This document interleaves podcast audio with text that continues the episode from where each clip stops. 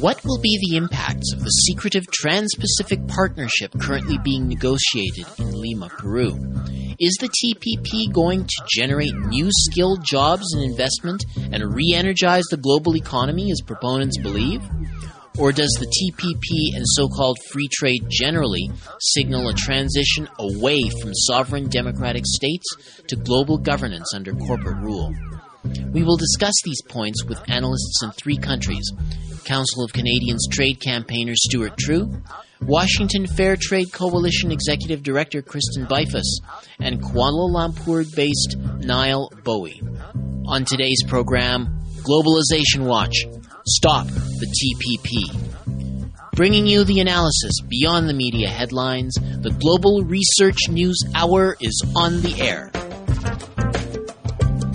Welcome to the Global Research News Hour for the week of May 16th, 2013. I am series host and producer Michael Welch. The Global Research News Hour is a special radio collaboration between the Center for Research on Globalization and campus community radio station CKUW 95.9 FM in Winnipeg. We seek to provide you with access to analysis of the major issues shaping our world today, from thinkers, researchers, and unique political personalities rarely addressed by major media. Our program is available from the Center's website, globalresearch.ca. You can also be heard on the Progressive Radio Network at prn.fm. We'll begin our show with news notes, a sampling of recent articles from the Global Research news site.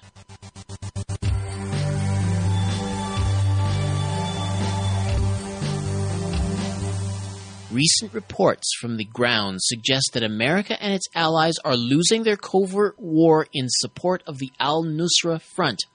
In recent weeks, the U.S. sponsored al Qaeda affiliated rebels have been decimated by the Syrian armed forces.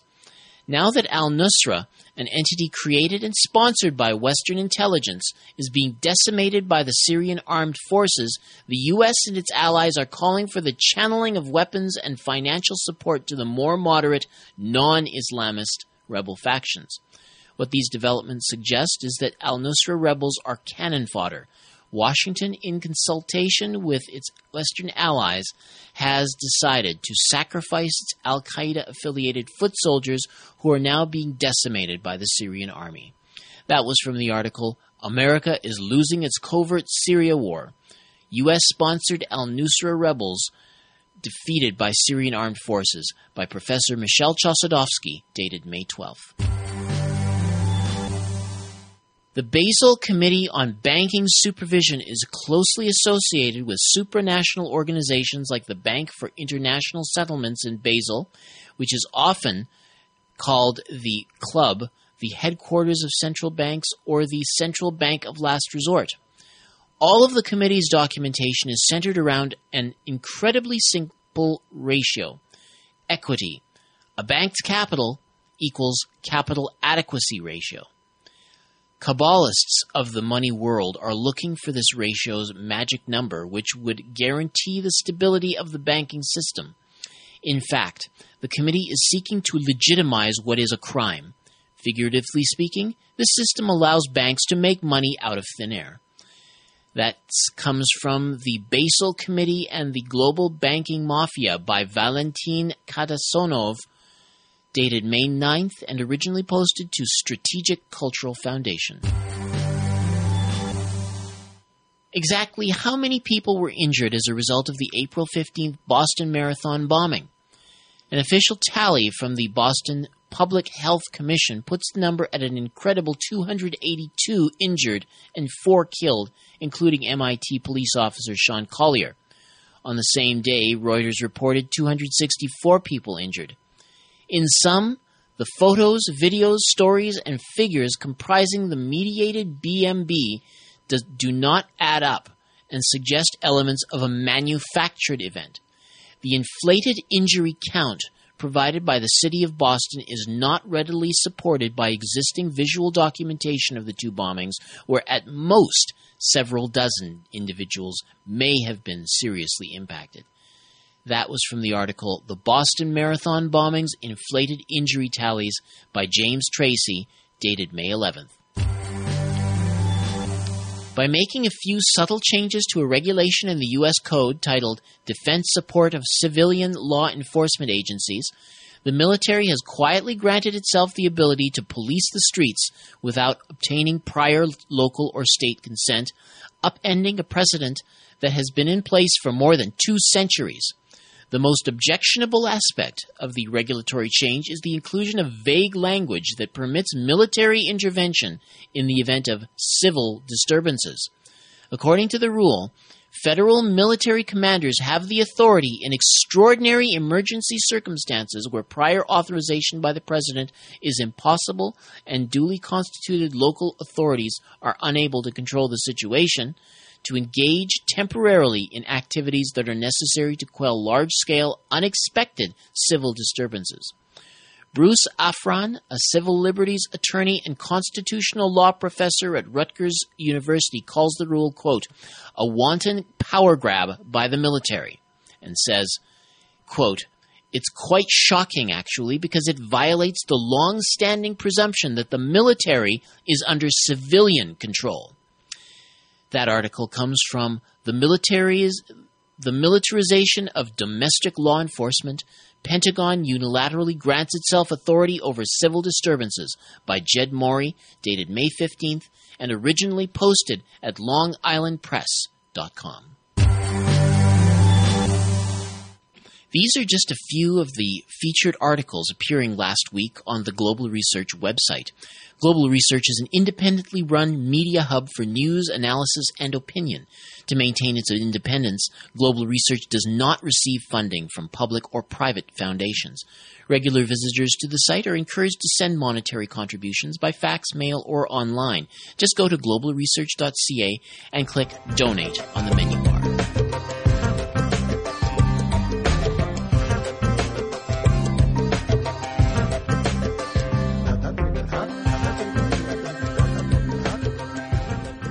Joining us on the line right now from Toronto is Stuart Trew. He is the campaign, trade campaigner for the Council of Canadians, and uh, he's about to embark on a trade tour, a trade justice tour, uh, that will uh, in the province of BC, uh, in which he'll be talking about some of the um, major um, uh, so-called trade deals that uh, that Canada is about to ratify uh, and is in, in, in, mentioning some of the things that uh, reasons that Canadians should be concerned. So, Stuart Trew, thank you very much for joining us.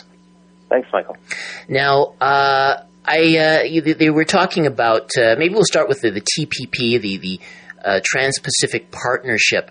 Now, Canada is one of about twelve countries that are involved in it. Could you tell us a little bit about what the Trans-Pacific Partner is partnership is all about?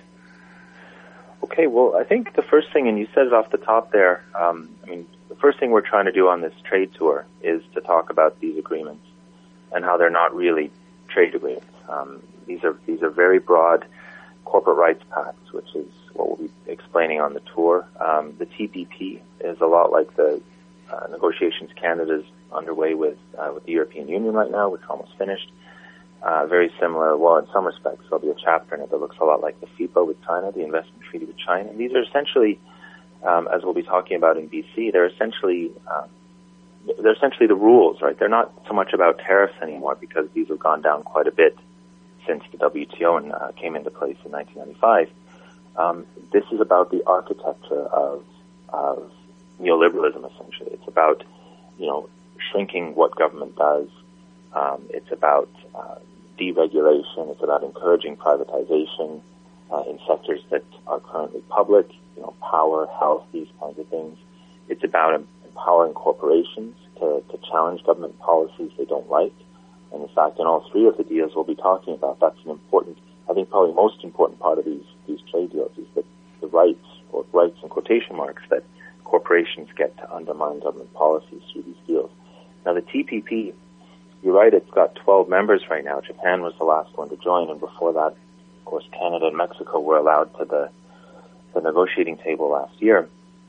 It's it's essentially, I mean, this has been called a trade deal to, or, or the corporate rights deal, I suppose, to end all corporate rights deals. It's basically a WTO replacement. Um, designed by and for uh, U.S. corporations, essentially.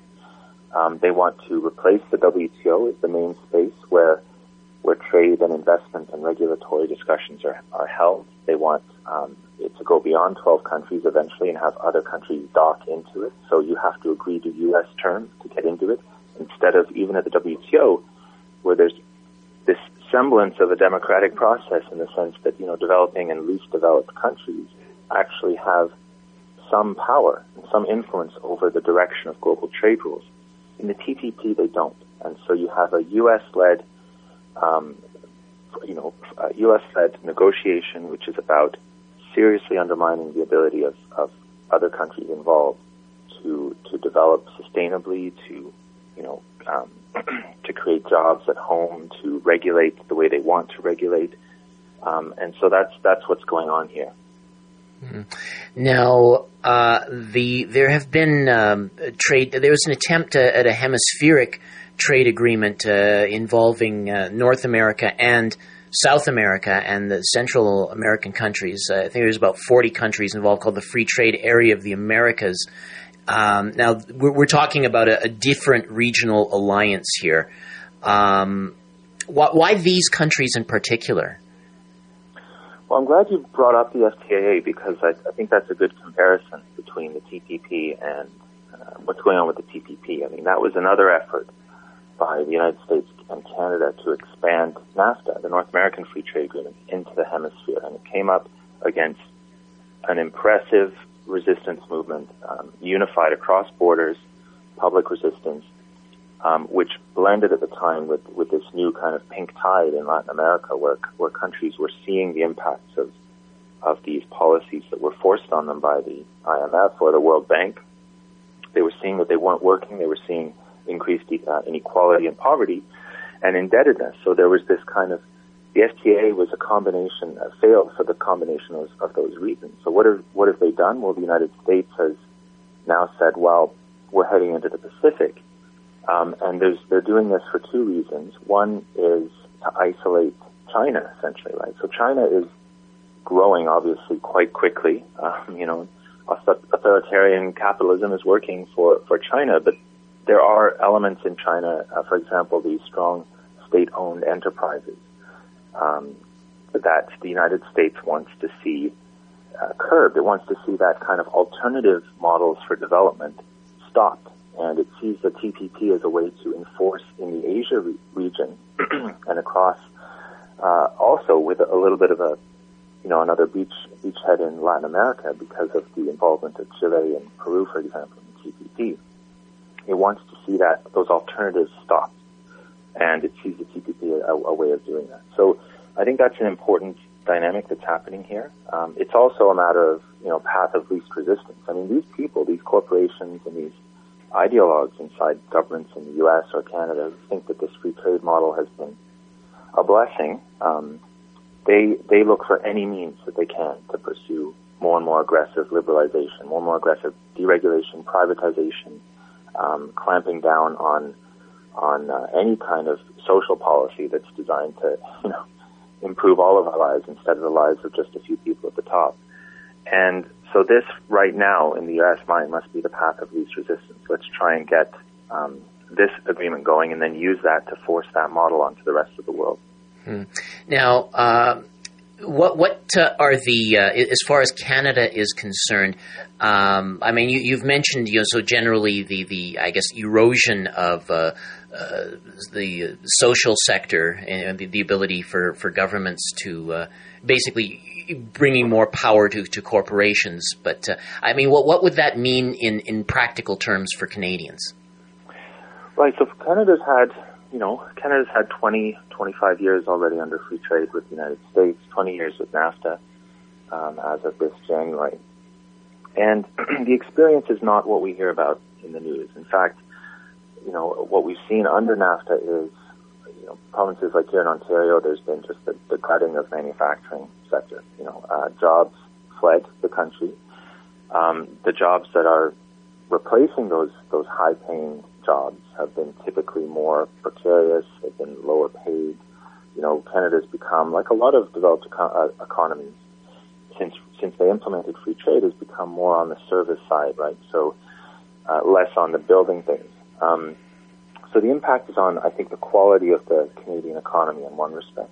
We've also seen Canada turn back the clock. So from you know World War II onwards, there were many efforts to improve again, improve the quality of the Canadian economy. What we're making, we were making a lot of things ourselves. Um, now we've gone back to becoming a bit of a resource exporter and a, a huge focus on mining and energy and oil and gas. And these things that are essentially like part of what we would hope would be the old economy. I mean, these are things we have to move away from if we're actually going to survive as a species. I think that's become quite obvious um, when you look at the, uh, the the information on climate change. So there's this there's this downgrading of the type of the Canadian economy, uh, type of Canadian uh, economic activities we do, and on top of that, there's been a limiting of the kinds of public policies we can put in place because of these investment protections in NAFTA. So we have we've seen we've seen auto insurance companies threaten provinces who wanted to introduce public auto insurance. They said we're going to sue you for you know hundreds of millions of dollars if you do that. We've seen uh, no substantial new social policies introduced in Canada in 20 years, and I think that's a direct uh, result of these free trade deals, which say you shouldn't be doing this. You should be getting out of the way and letting the private sector do that. So we don't have a national child care plan. We don't have a pharmacare, pharmacare plan that would lower costs of drugs for uh, for for uh, patients. Right. This has been the impact on Canada, and we continually get get nailed by these NAFTA lawsuits. In fact, we're the sixth most sued country in the world under this regime, where a company can say, "Listen, I don't like that environmental measure. It's it's expropriating my investment. It's expropriating my profits. Um, we're not being treated fairly."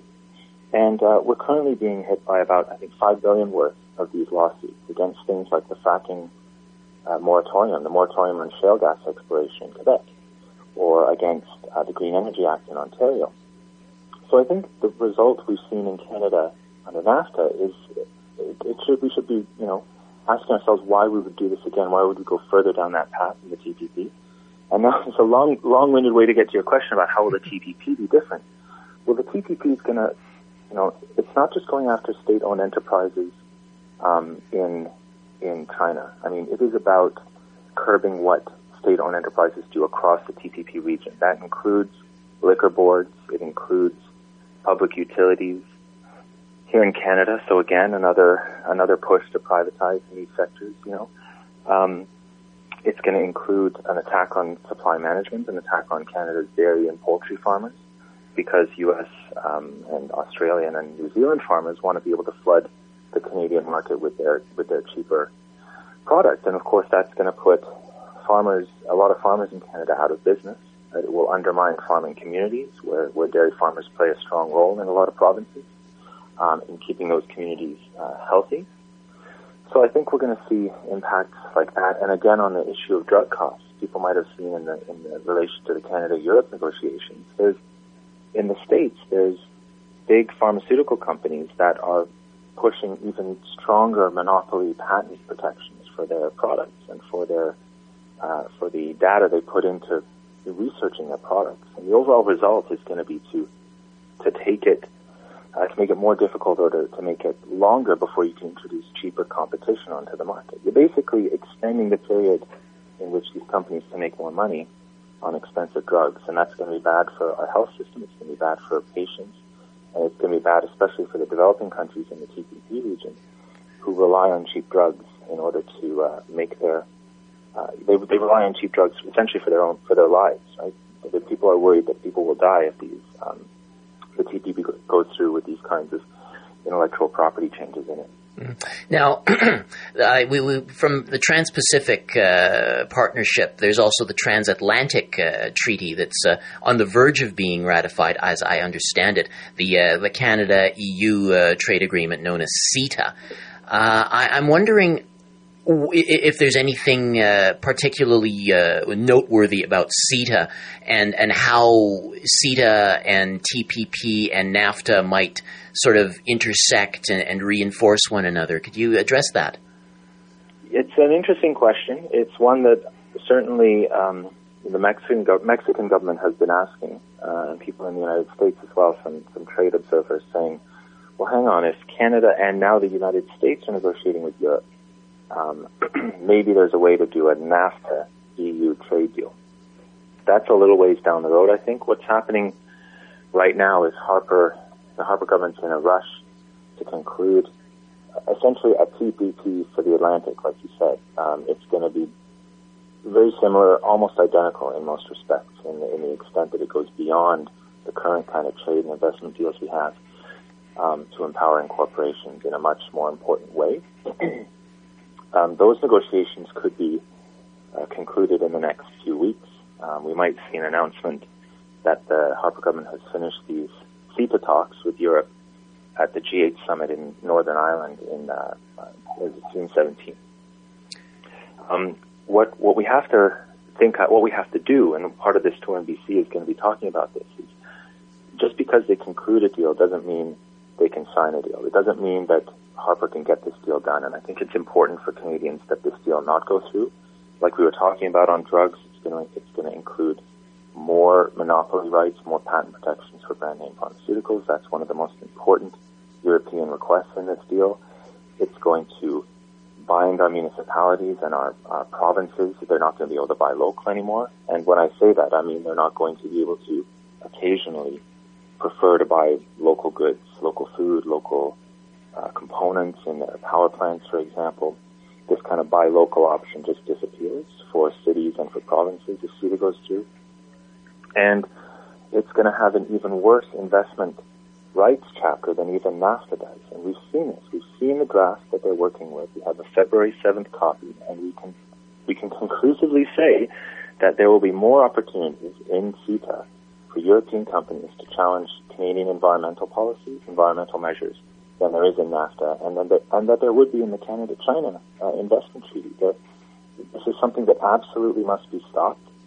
And the involvement, the, the good news is the involvement of the U.S. in negotiations with the EU has sparked a, a huge interest in the European Union among trade activists to, to take a look at the CETA and say, hang on a second, I mean, this deal with the United States is scary, but we have the template here in CETA, we have to fight this. And one thing they're going to be fighting very hard is the investment protections. One thing in Canada we can fight hard because people don't like the China FIPA because they're they're getting used to or they're learning more about how in NAFTA Canada's paying out companies hundreds of millions of dollars um, when they challenge environmental and other policies. I think that's something we have to be pushing back on very strongly in the CETA negotiations, and it will help us when we're talking and when we're thinking about how do we fight and beat the uh, the Trans-Pacific Partnership as well. Mm. Uh, you, you just uh, touched on the, the Canada-China Foreign Investment Promotion and Protection Agreements, uh, the FIPA. Uh, is there any anything else you, you wanted to mention about that? Maybe uh, something that's um, particularly should be highlighted. Sure, and, and thanks for, for the opportunity too. I mean the the China FIPA is really you know something clicked in, in the public mind, I think, in Canada when that was negotiated in secret and, and announced, and all of a sudden it was like, wow, there it is, this treaty that's going to give China-based companies like CNOOC um, the right to sue Canada if, if, you know Canada says no to a pipeline, or they say they want to put more regulations or, or environmental measures onto fracking, for example. You know this this is going to empower Chinese companies to really undermine Canadian policy and, and Canada's uh, uh, ability to control its resources. So I think um, the I think that was a very good thing, important thing to happen. Um, there's been some enormously um, successful campaigns, like hundreds of thousands of people, for example, signing petitions against the the FIPA with China. There has been a motion in the House of Commons to to not ratify it because it hasn't been ratified, and that's an interesting thing about this uh, this FIPA with China it, it was signed, but it's not actually in, in effect yet. And so there is some hope that we can block it from being ratified. Um, and so what's happened from all of this is a, a First Nation in BC, the Hupacasath First Nation, has decided we're not gonna we're not gonna let this slip. We're going to actually challenge this in the courts, and they filed an injunction against the FIPA on the grounds that it, it will violate Indigenous rights. And they have a good case uh, for that because the reality is, if even if a decision a province or the federal government was required to take because of the responsibilities it has towards indigenous communities, First Nations, even if it was required under treaties or under Canadian law, a company can still sue Canada for that decision. For example, we're not we're saying no to a pipeline. The company can still sue and get billions of dollars out of Canada um, for not being able to go through with their project. And so the Hupacasath have said this is unconstitutional, and they'll be testing that in court at, in early June. So I think that's something that Canadians can really t- uh, try and tap into when it's happening. It'll be June. I think it's June 4th to 6th. Um, and certainly we'll be updating people at Canadians.org about uh, about the case. We'll be following it.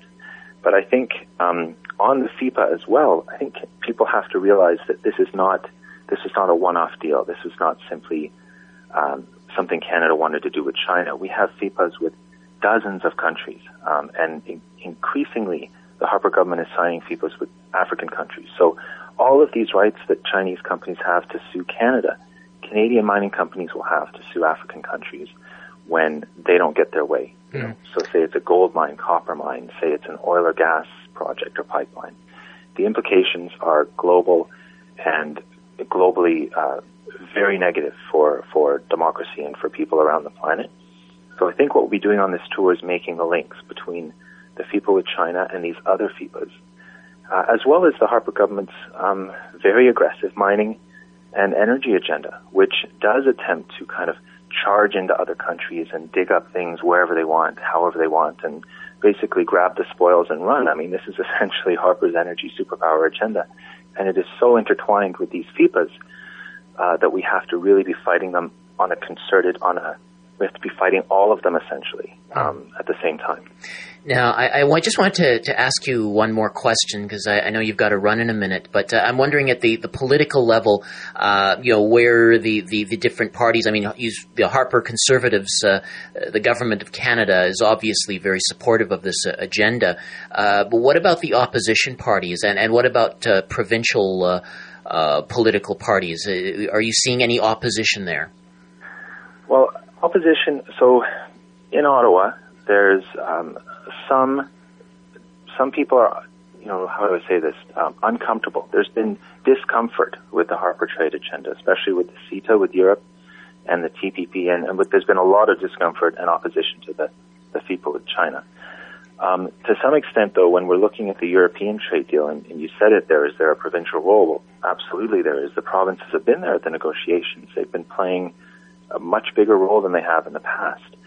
Um, basically negotiating away their ability to govern in certain areas, and it's going to be different in different provinces. I mean, that's a crazy thing about CETA, um, is that at the end of the day, your ability to govern as a province, as a community, is going to be different between whether you're in Ontario or Nova Scotia or, or, or Manitoba or wherever. And that is very odd from a constitutional perspective, as, as uh, trade lawyer Steven Shrybman's been pointing out recently.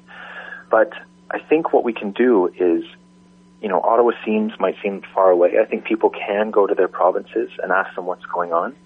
Um, they have been at the table. They have been trading away certain policies. We need to know what they are. We need to have a say provincially in what the deal looks like at the end of the day. And I have no confidence that we can get that kind of accountability from the Harper government. He's proved that, you know, despite his words about accountability in 2006 when he got elected, he just, that's gone. That was all words. But provincially, there's, I think, a bigger responsibility for the provinces to come down and to say, listen, this is what we're trying to do in CETA. What do you think? And if people don't like it, they should be able to change it. And the period to do that is going to be between concluding the negotiations. Well, we can do it before. We should be demanding this right now and constantly. But if the, uh, if an agreement is concluded and announced, we have to go very hard at our provinces and demand that you know demand that that level of, of democracy um, and accountability to make sure that we don't get screwed by these trade deals. Stuart Trew is the trade campaigner for the Council of Canadians, uh, and he's about to embark, uh, starting May 22nd, on an eight city speaking tour in BC to build opposition to Canada's corporate trade agenda. Stuart, uh, thank you very much for joining us. Thank you, Michael.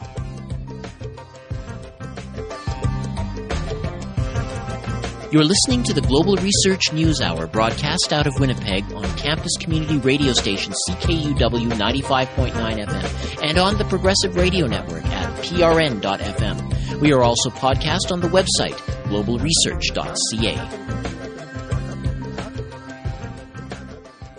When it comes to feelings in the U.S. about trade agreements, a 2012 Angus Reid poll found that three in four U.S. respondents across all political affiliations believe NAFTA has not been good for U.S. workers.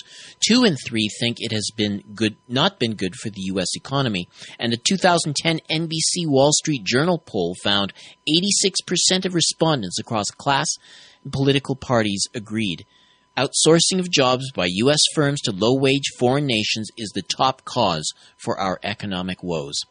The Washington Fair Trade Coalition is made up of 65 labor, faith, environmental, family farm, student, and social justice organizations, fair trade businesses, and cooperatives in Washington state committed to creating a fair, balanced, and sustainable global trading system.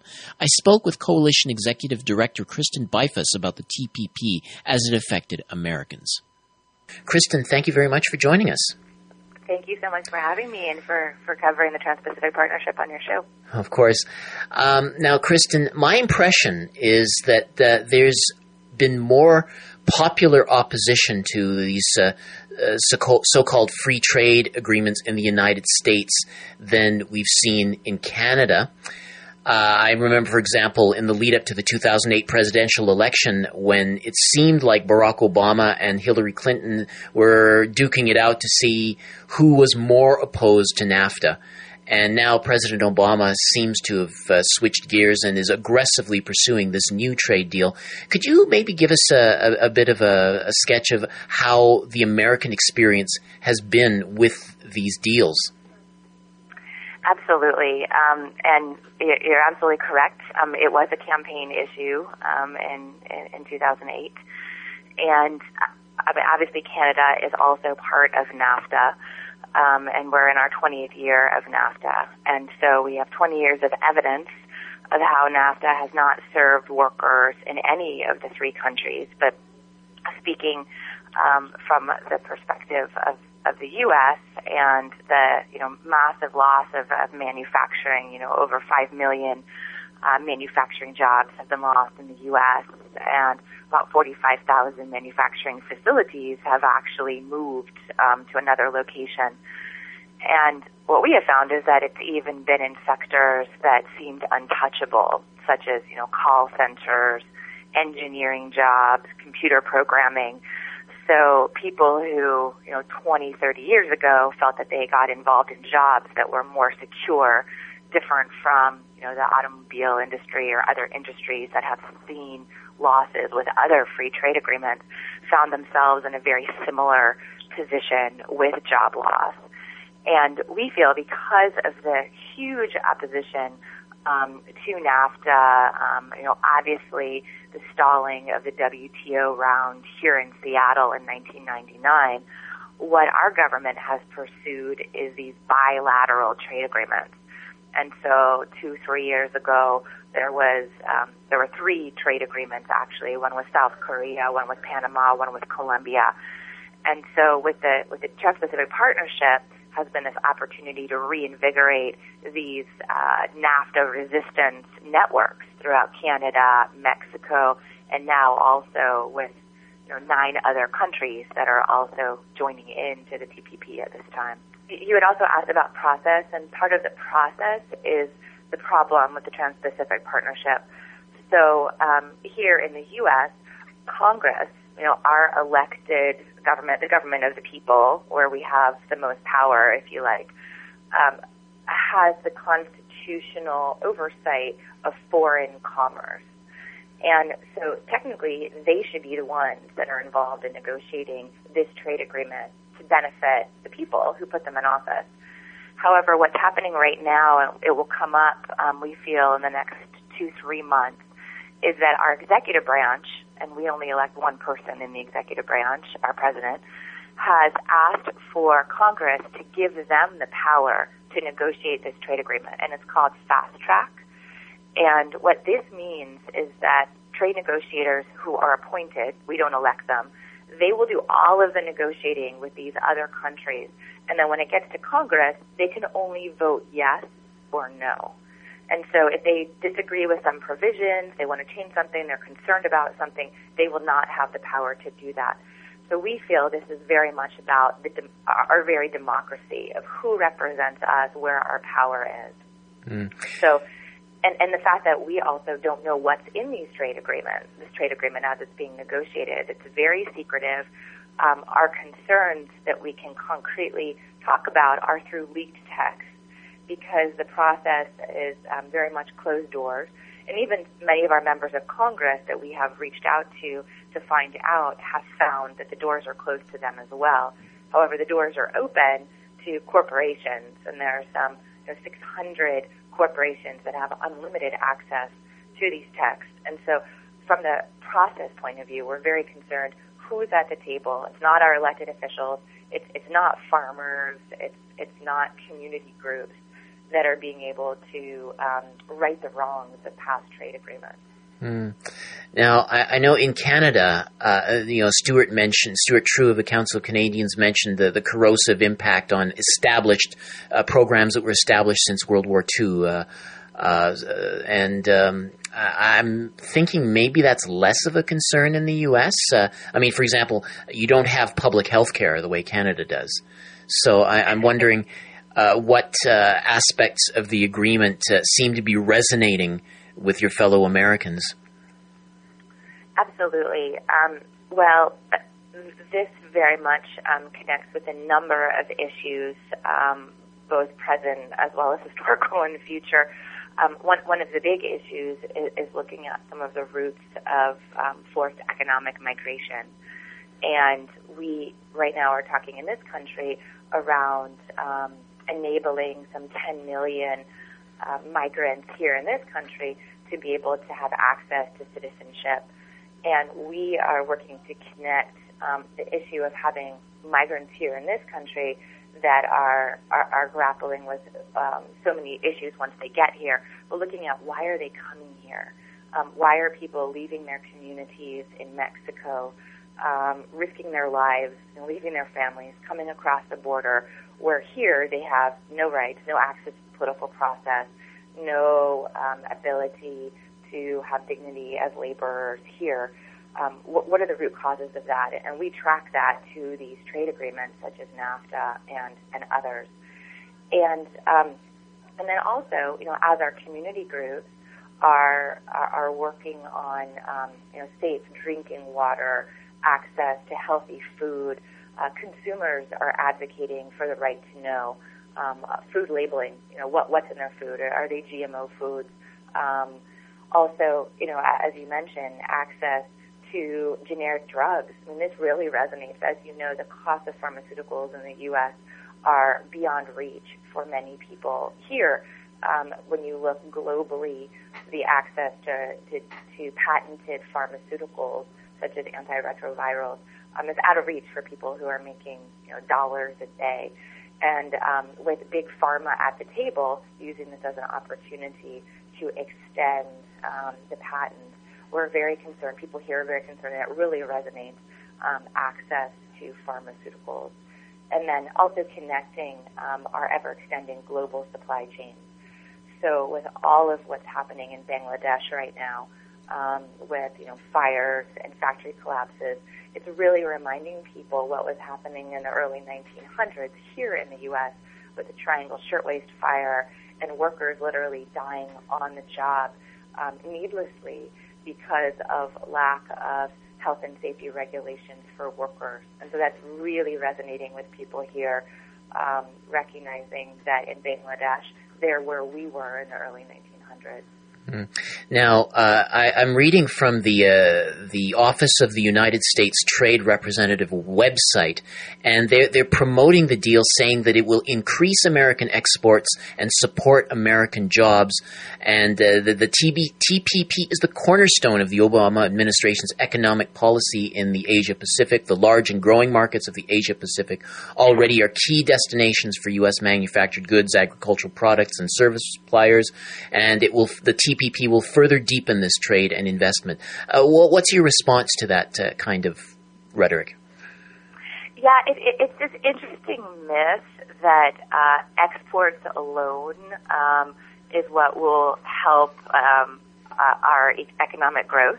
So, not even looking at imports, Um, and this is something, this is a, a, a number that is not looked at. And if you look at our other trade agreements, if you put imports into the equation, um, our budget, um, our trade deficit actually increase with um, many of the countries that we have trade agreements with. The U.S. already has free trade agreements with six of the Trans-Pacific Partnership countries. And if you look at the other countries that we will potentially be entering into this agreement with, if you look at Vietnam, for example, you know, the annual income of a person in Vietnam is somewhere along the lines of $1,400. So not a lot of buying power there. And similarly, Malaysia, not a very, um, the buying power of the average person is not very high. And then when you look at the other countries like New Zealand and Brunei, there's not many people in those countries. I mean, Brunei has you know, less than half a million people. Um, in New Zealand, you know, somewhere around four million people living in New, Zealand, and so we just don't buy this um, this theory that the Trans-Pacific Partnership will really enable um, an expansion of uh, U.S. exports in countries where we already have free trade agreements. There's already goods and services that are flowing freely. And actually, what we're hearing more about is job loss um, because of um, manufacturers. For example, New Balance, um, which is a, a, a shoe manufacturer here, they make uh, sports shoes here in the U.S., and they're one of the few. I think they're potentially the only one that continues to be able to manufacture here.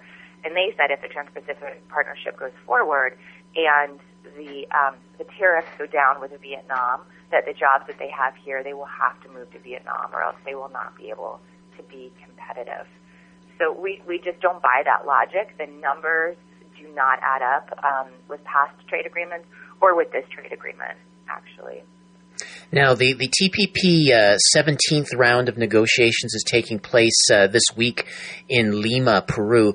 Uh, you are monitoring those negotiations. What, what are your uh, expectations around those negotiations? Uh, what are you expecting to come out of it or, or anticipating? Um, well, as far as the content in, in the, on the negotiating table, that's something we don't have privy to. What we do know is that our allies in Peru have been organizing for months with other um, uh, groups throughout South and um, Central America, and they're they're very much seeing this as uh, a disintegration policy where Chile and Peru are part of the TPP and Colombia and other Ecuador are not part of the TPP. So they're very much seeing this as a, a, a new way of economically dividing countries in South America.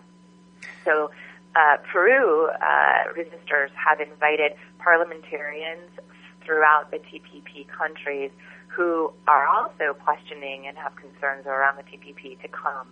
And so they're organizing a number of different actions and, and, and street events that we're we're very excited and, and we very much are aligned with them. We we had actions just this past weekend.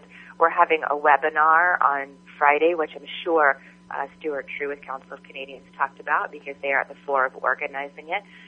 And it's this opportunity for activists here in Washington State and the U.S. and Canada and other TPP countries to realize they're they're not alone, that there is resistance happening in, in all the different countries, and, and that by networking our issues and our shared concerns, we can put collective pressure on our elected officials to actually represent the people's interest, recognizing that our past trade agreements have not benefited workers in any of the countries um, in which we have trade agreements.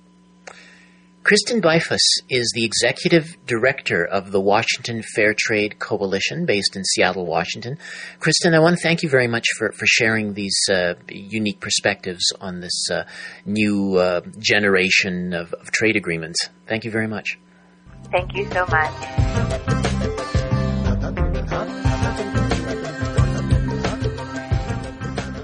To get a perspective on the Trans Pacific partnership, the TPP, from the perspective of uh, Southeast Asia, we're joined on the line now by political analyst and regular commentator for RT, Nile Bowie. Nile, thank you very much for joining us. What is the uh, incentive uh, from uh, Malaysia, from where you're you're part of the world, what uh, would the uh, incentive be for people there, for your government to uh, participate in this deal? Well, I think I think we need to look at the Trans-Pacific Partnership as uh, the neoliberal arm of the U.S. pivot to Asia. So we have all these countries in Southeast Asia that basically uh, have more incentive to do business with China, and China is m- more or less a natural uh, ally for a lot of these countries in the region. The United States, you know, with with its re uh, refocus on this part of the world, uh, many policy papers state the importance of Southeast Asia in in uh, in basically uh, counterbalancing the influence of, of China in the region. So that is what I perceive the TTP, the TPP, excuse me, to be. Uh, so incentive-wise, the promise is um, is unfettered access to U.S. markets, uh, more or less. You know, but if we if we look at the way the United States um, uh, has carried its, itself, its character internationally, it is never in the spirit of equality uh, and equal partnership for nation states. It is uh, in the spirit of, of dominance. I think uh, if we look a little closely at the uh, the stipulations of the deal, it is really to favor U.S. Uh, corporations, you know, your Halliburtons, your Chevrons, your MPAAs, and what have you. Uh, so I think um, I think as far as Malaysia goes, Malaysia has a history as a non-aligned country, and especially under the uh, 22-year uh, premiership of uh, Dr. Mahathir Mohamad. Malaysia has very very much been a country that has um, has held steadfast to its own independent uh, political and economic trajectory, and I think that's very important. And here in Malaysia, we have um, we have the political class, I think, getting closer to the United States. You know, the, the current Prime Minister Najib Razak, uh, and, because it is a market-friendly country, there's no doubt about that. But I think uh, from reading the, the mainstream newspapers and the party-owned newspapers, which are more significant, are are uh, the ruling party, I mean, are starting to uh, become a little bit more skeptical of the TPP, and and uh, we're seeing that from what I understand.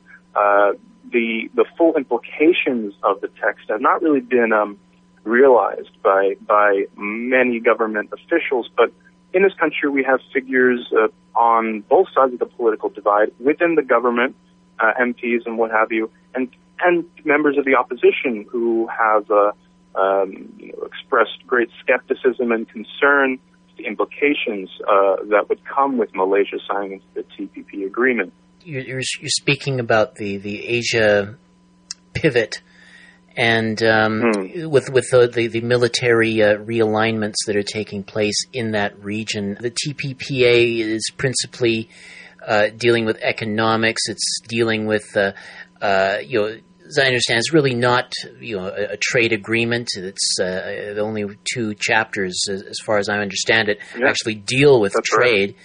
So Mm. Uh, how do you see that? Uh, I guess the whole investor state uh, apparatus, uh, you know, interacting with this, uh, or, or, that, that sort of synergistic relationship, if that's what it is, operating between this agreement and the, the military, this U.S. military realignment in, in that region. Hmm. Well, I think I think quite simply what this um, you're you're right. Only two chapters of, of the 26 chapters that I know of uh, deal with uh, trade-related issues, the slashing of tariffs, what have you. Essentially, the TPP is so dangerous because it makes signatory governments accountable, basically for multi, two multinational corporations for the costs imposed uh, by national laws, uh, regulations, uh, including you know, your health regulations, your safety and environmental regulations. Uh, you mentioned the investor state. Well, the TPP is going to impose uh, investor protection that will in, uh, incentivize offshoring jobs you know, through various uh, special benefit schemes uh, and what have you. Now, uh, what is also important to point out that the TPP will prohibit bans on risky financial services uh, it will prevent countries from uh, uh, what can we say, pursuing independent monetary policy like issuing capital controls. Uh, countries will have to permit the free flow of derivatives, currency speculation, and other financial instruments of the sort. And if we uh, if we remember the Asian financial crisis in 1997, uh, Dr. Mahathir Mohamad spearheaded uh, uh, basically Malaysia's uh, recovery from that crisis through uh, kind of currency controls on Malaysian ringgit, uh, which which allowed uh, Malaysia to bounce back faster. Uh, so I think if we look at some of these things, um, it is really meant to uh, meant to bring signatory countries into a framework uh, whereby they are hindered from from really uh, pursuing independent policies.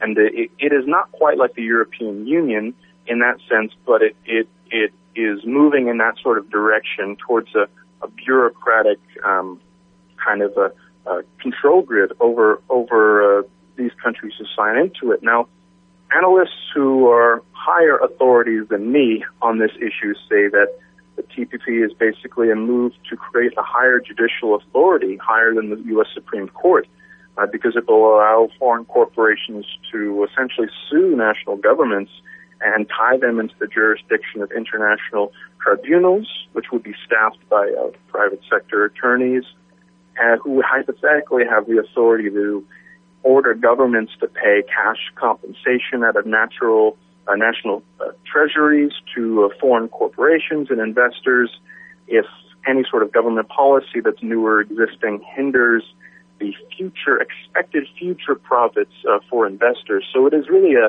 uh, a neoliberal overload. You know uh, what, the, what we know so far about the draft text. Now it's important to point out that what we know is based on leaks, and we only know about two of the two of these chapters that I'm aware of have leaked so far. So what I know is based on the analysis of others who are higher authorities uh, on these issues. But what what you and I uh, both, I guess, have to agree on is that it's pretty scary what's been laid out. Now, the thrust of your question I haven't actually answered yet with respect to the U.S. military realignment.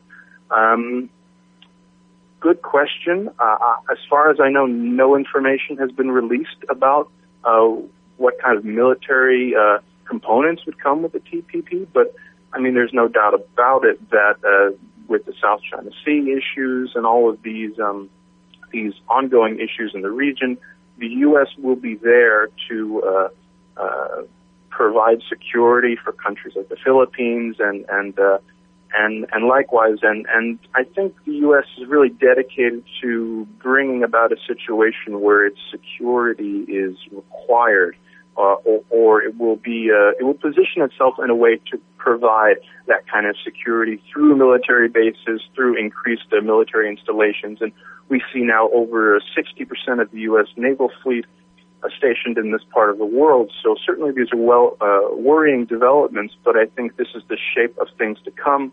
You know, uh, in future presidential administrations in, in the months and years to come that in terms of what would uh, happen to Malaysian sovereignty uh, or, or, sovereignty of other countries in the region, that, what would you be looking for uh, as being uh, significant in, in terms of the way the, the, the government or in terms of the way the economy operates? Let me go with whether, whether we're talking resources or, or, social policy. What would be sort of the, the main um, uh, potential flashpoints should a TPP be ratified?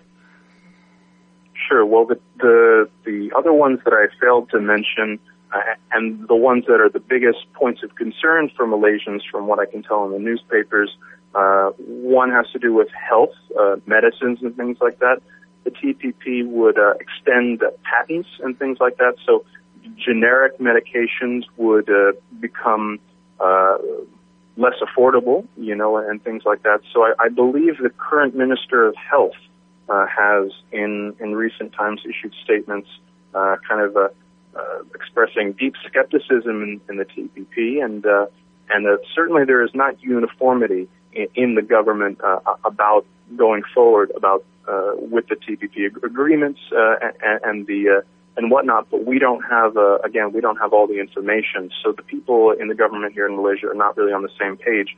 Uh, and the the other point of concern is how the internet could be stifled uh, because we see um, stipulations in the TPP that would extend, uh, or should we say, that would um, make exchanging digital information uh, more difficult, you know, and it would also, um, I believe, some analysts have pointed out that stipulations in the TPP would entitle or, or entail local police forces to uh, give a higher priority to uh, things like cracking down on bootleg DVDs and and um, and other internet file sharing related um, uh, kind of mechanisms. So this really, I think, benefits the country that uh, produces the most intellectual property, which is the United States. So, uh, if we look at everything in the Trans-Pacific Partnership Agreement, what we know about it now, I think it is clearly to the benefit of the uh, 600 U.S. corporate uh, representatives that designed the agreement. So, I mean, that really comes as no surprise. So uh, finally, uh, given the, the, the, the, forces in play here and the level of secrecy, what are the chances that this uh, agreement can be derailed, and, and where might it mm. be hmm. derailed? As far as the Malaysian context goes, uh, we see, again, as I mentioned, uh, um, no uniformity in the government about it, and I think um, uh, I think we have Mahathir Mohamad, who's uh, 87 now, who still wields a lot of control over politics, is ardently against the Trans-Pacific Partnership. He often blogs about it, uh, and I think uh, his his words still carry a lot of weight in this country. And now we see the Prime Minister, who once uh, you know spoke pretty optimistically, but always vaguely about it, now um, uh, becoming more skeptical and admitting that there are, are uh, kind of deep concerns and again, if we look at the history of, of attempts to establish an FTA uh, with the United States, uh, they've they've fallen apart. They've gotten nowhere. You know, um, Malaysia does not want to be in anyone's orbit, uh, so to speak. But I think if we look at other countries, like uh, in Japan, the previous Japanese government was flirting with the idea of uh, joining the Trans-Pacific Partnership. We see under the Shinzo Abe government more of a nationalistic direction, and I think of, of all the countries, the Japanese uh, folks are the, the most vocal, the most educated about the Trans-Pacific Partnership, uh, mainly because I think it would affect a lot of the uh, rural population, a lot of the farmers, and of course uh, concerns of uh, medication and and uh, uh, stifling of the internet and whatnot. So uh, for for whatever reason, the, the Japanese public uh, more than others understands the implications of this Trans-Pacific Partnership. But um, as far as uh, my work goes here in Malaysia, I'm planning uh, over the next couple months. Uh, Malaysia just just uh, uh, went through a very tense general election, so I spent a lot of my time covering local politics and uh, focusing on these issues. But now that uh, the dust is starting to settle, I'm going to spend a lot of effort over the next couple months to um, to make people in this country aware and to, uh, if necessary, build a movement to to uh, educate others about the ramifications of this uh, uh, TPP. And, and I think at this point, that is what people in the United States and all the other signatory nations really need to do. Uh, they need to make available the, uh, the this information in their own languages so people are at least on the same page. You know, um, and uh, I think that is really the only way that this can be uh, stifled. Well, uh, Nile Bowie, I want to thank you for your time and, and sharing those perspectives with us. Um, thank you very much for uh, being agreeing to be on our program. Thank you, sir. Pleasure to talk to you. And Nile Bowie is a, uh, an independent political analyst uh, based in Kuala Lumpur. Is also a columnist for RT.